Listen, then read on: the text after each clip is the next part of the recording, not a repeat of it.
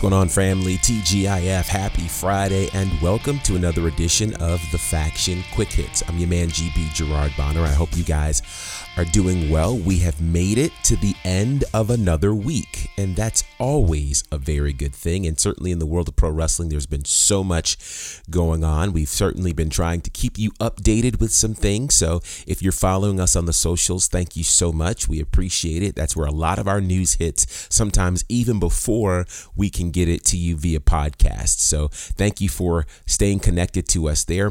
Big shouts to everybody who joins us right here on the podcast. If you are subscribed, thank you so much.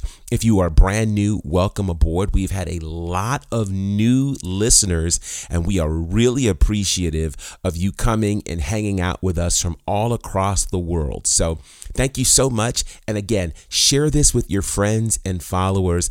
I think what we're doing is pretty cool.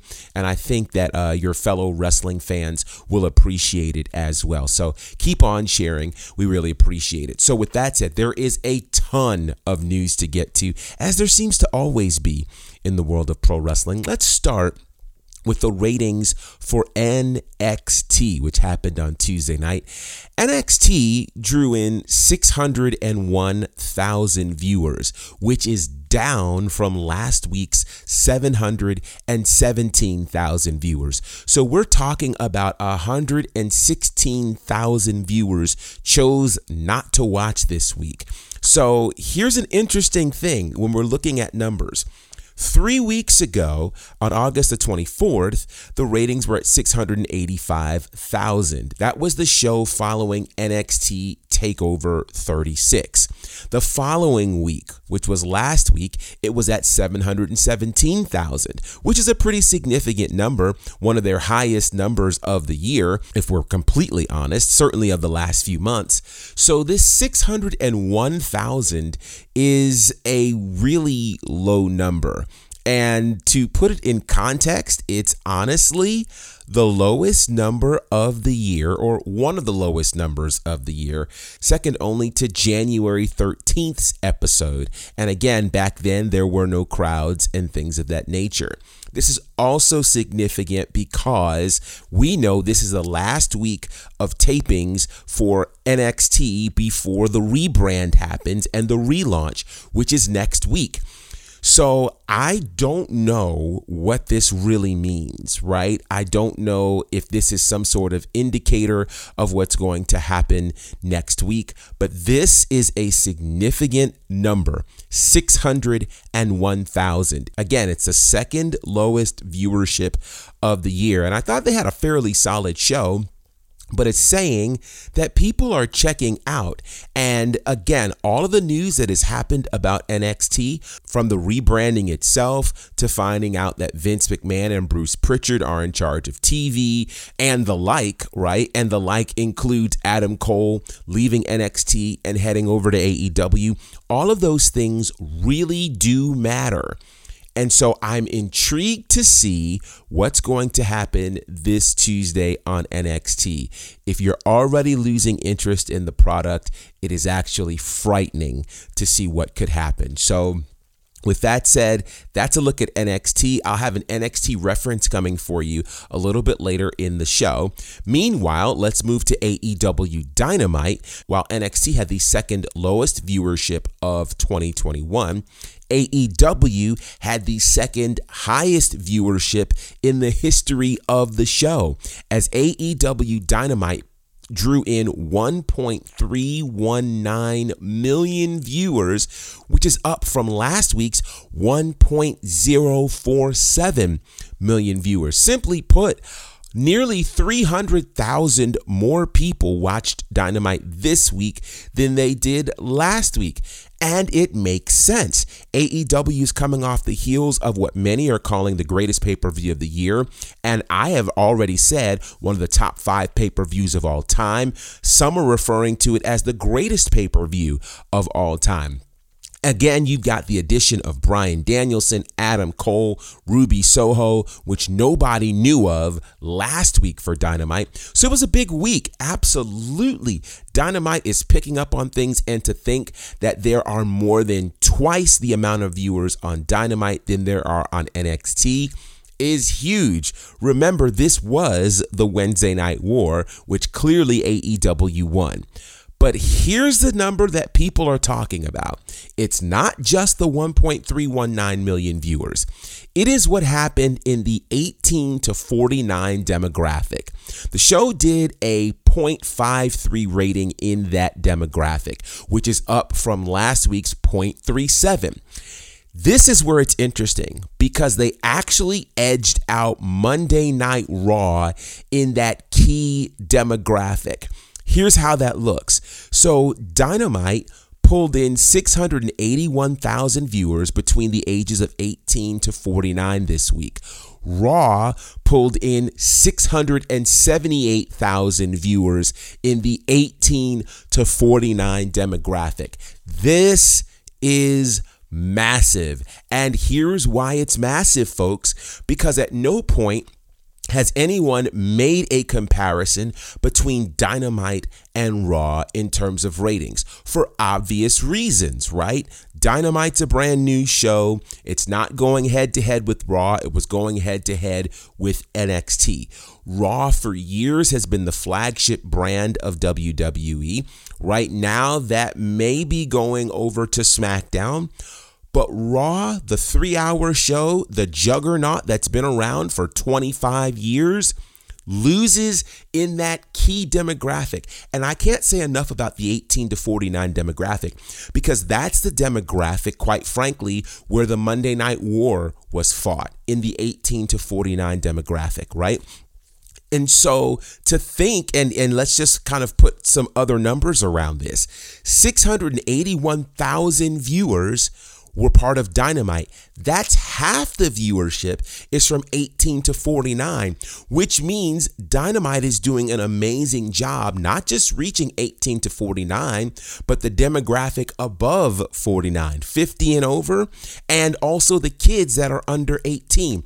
That is massive. It's a far different situation than what's happening with Monday Night Raw, as you can clearly see. So, this says to me Dynamite and AEW are figuring it out and they're figuring it out really, really well. And they had such a stacked show this week. CM Punk, Bryan Danielson, Adam Cole, Ruby Soho in her debut match. And how about this? The idea that they're cooking up potentially Bryan Danielson versus Kenny Omega. Can you say dream match? Could Danielson be the one to overthrow Omega. Like it's a dream match. It's crazy to see what's happening with this. So AEW is crushing it. And the fact that they beat Raw in the key demo, that cannot be overstated. So, with that said, shout out to AEW. They are continuing the momentum. It rolls into tonight with a very key match that's going to happen. Pac versus Andrade. Now, there's been some talk about how the show has been executed in terms of Dynamite. Dynamite ran out of time pretty much when it came to the main event, only allotting maybe 13 minutes for such a huge match between Jon Moxley and Minoru Suzuki from New Japan Pro Wrestling. I don't know if I'm making a huge deal about that, but I do think that they have an even greater challenge when it comes to Rampage tonight because I think they have like four or five matches set for Rampage, which is only an hour. So they're going to have to do some creative working to figure this out. And this is one of the things that some people have been talking about. Is there enough TV time for the amount of talent and the quality of matches? Here's what I say. I still think there's enough time because you have AEW Dark and AEW Dark Elevation. In my mind, I'm thinking, well, Dark and Dark Elevation is what quote unquote qualifies you to show up on Dynamite and Rampage. This means that the matches that happen on Dynamite and Rampage have to count for something. It's going to make all the wrestlers work that much harder.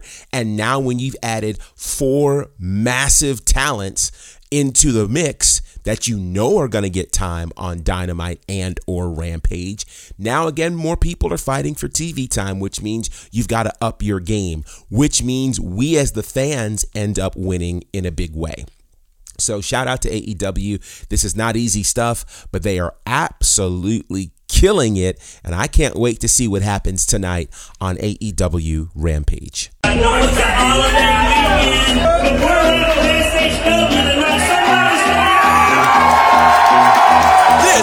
This is SHW 29. It's going to be an absolutely stellar night with two big title matches and the most unpredictable show in all of independent wrestling. Come on, somebody stop this. We, the monster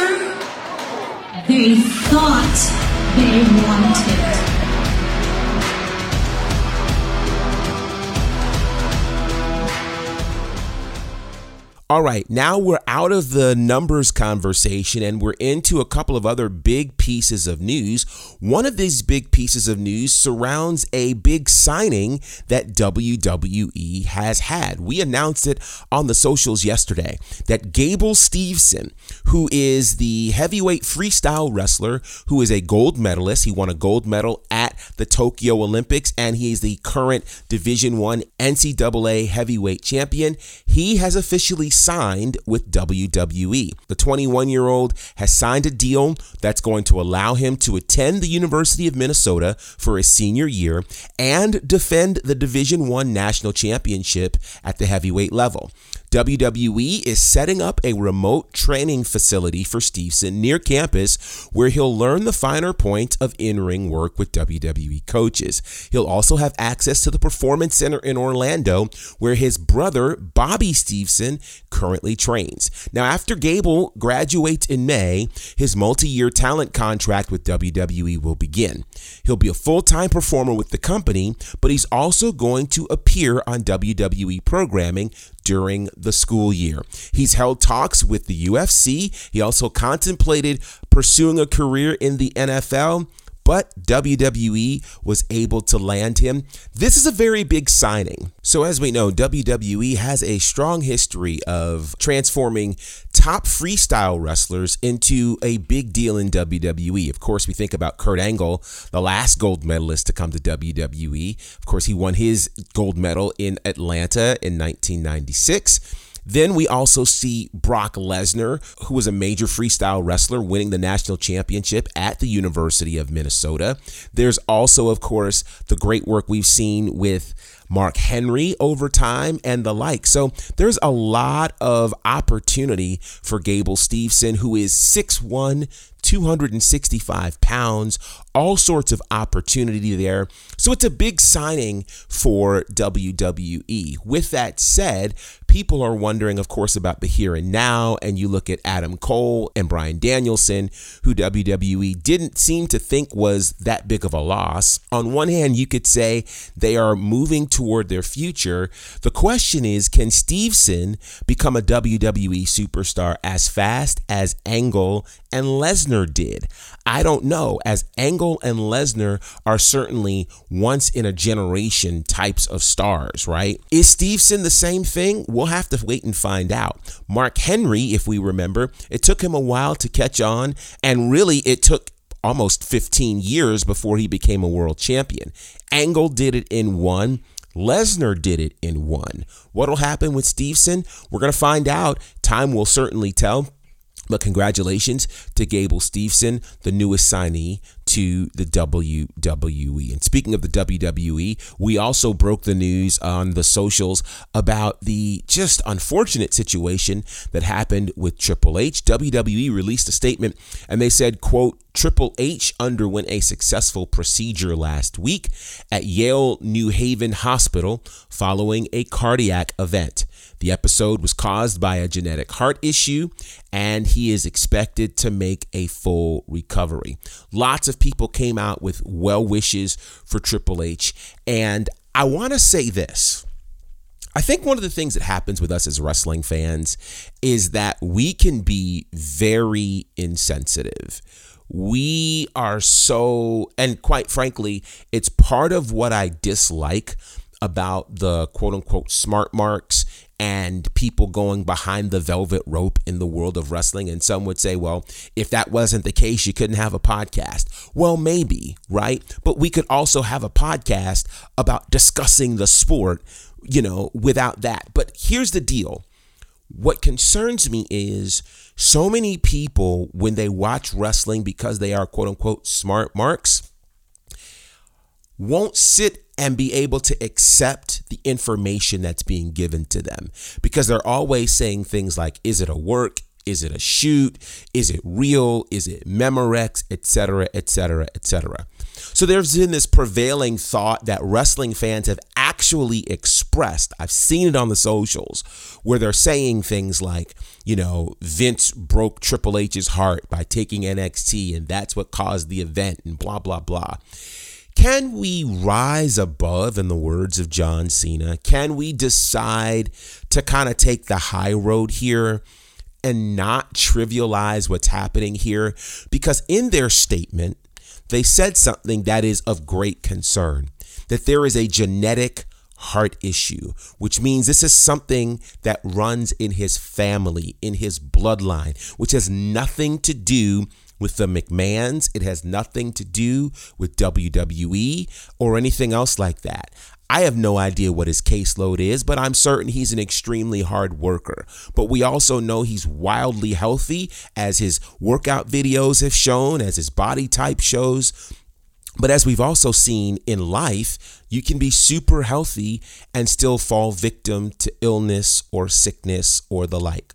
So our thoughts and prayers are with Triple H, praying for a full recovery. I also pay very close attention to what was said and what was not said, right? So they said that he underwent a successful procedure last week. So obviously, this is not super fresh news following a cardiac event. Translation A cardiac event is a heart attack, right? That that's what it is. I mean, we can use all sorts of euphemisms, but it's a heart attack and he went underwent a successful procedure. Let me just say this. All heart attacks don't require surgery. Hospitalization, yes. Surgery and a procedure, no. Now, I don't want to make a bunch of assumptions, right? But one can easily say that if you're going to have a procedure connected to a cardiac event, this is some sort of surgery surrounding the heart. I don't know if it's a bypass, a double bypass, a triple bypass. I don't know, and I don't want to make those assumptions. But what I am saying is this is extremely serious. And because it is genetic, it makes me very concerned because it's one thing if it's work related and you're super stressed. It's another thing when it's genetic because if it's genetic, you don't know when it'll show up again. You don't know how it will show up again. So the sad part here is we may not be seeing Triple H for a while. You know, you cannot be in stressful situations like the world of pro wrestling and having all of the responsibility that he has as a global executive vice president and then turn around and have heart issues, right? He might be working from home, maybe, but I hope for sure that wherever he is and whatever he's doing, he is working to make a full recovery. He is 52 years old, which is not old at all. And quite frankly, I don't want anything to happen to him. We've seen enough wrestlers have heart issues, and we've seen the way that it's gone. So I hope and pray that uh, Triple H makes a speedy recovery. And do us all a favor. If you hear of a wrestling fan trivializing this, stand up and correct them. Because we have to realize life is important. We saw the issue that happened with Brodie Lee that caused his life to end. We've seen a lot of other wrestlers who have passed away. Eddie Guerrero passed away because of heart issues and countless others. So let's, you know, let's be responsible with this information and let's also decide we're going to actually care because these are people who literally put their lives on the line to provide entertainment for us. And Triple H has been involved in our lives since at least 1995 in the WWE. Not just that, but he gave us the NXT that we knew and loved on top of all of the other things that he has done. So, our thoughts and prayers are definitely with Triple H. We are really praying for a speedy recovery. With that said, we're going to get out of here. Tonight, of course, you've got SmackDown happening, you've got Rampage happening. I don't think there are any pay per views this weekend, but uh, there's always wrestling news happening. So make sure you're following us on the socials at The Faction Show on Instagram, Facebook, and Twitter. And we really look forward to seeing and hearing from you guys on the socials. Also, consider this SHW's three year anniversary is happening on October the 8th. I hope you'll make your way to Atlanta for that. I would love to see you guys. The main event is going to be a first ever War Chamber match for the SHW Championship. I don't even know what kind of match that is, but I do know it involves two rings, and a giant steel cage. So it should be incredible. I look forward to seeing you guys, connecting with you guys. There is a rumor. Well, I don't know if there's a rumor because we haven't officially talked about it, but it's possible that you could see all three members of the faction there that night. So that should be impetus to get you to come on out to see us. And uh, I'm excited. It's going to be a great, great time. October the 8th, put that date on your calendar. All right, with that said, we're going to get out of here. I hope you guys have an absolutely amazing day and an incredible weekend. Again, share what we're doing with your friends and followers. And representing for my good brothers, Courtney Beard, Brandon Clack, and the Fourth Horseman, John Murray. My name is Gerard Bonner, and this is The Faction.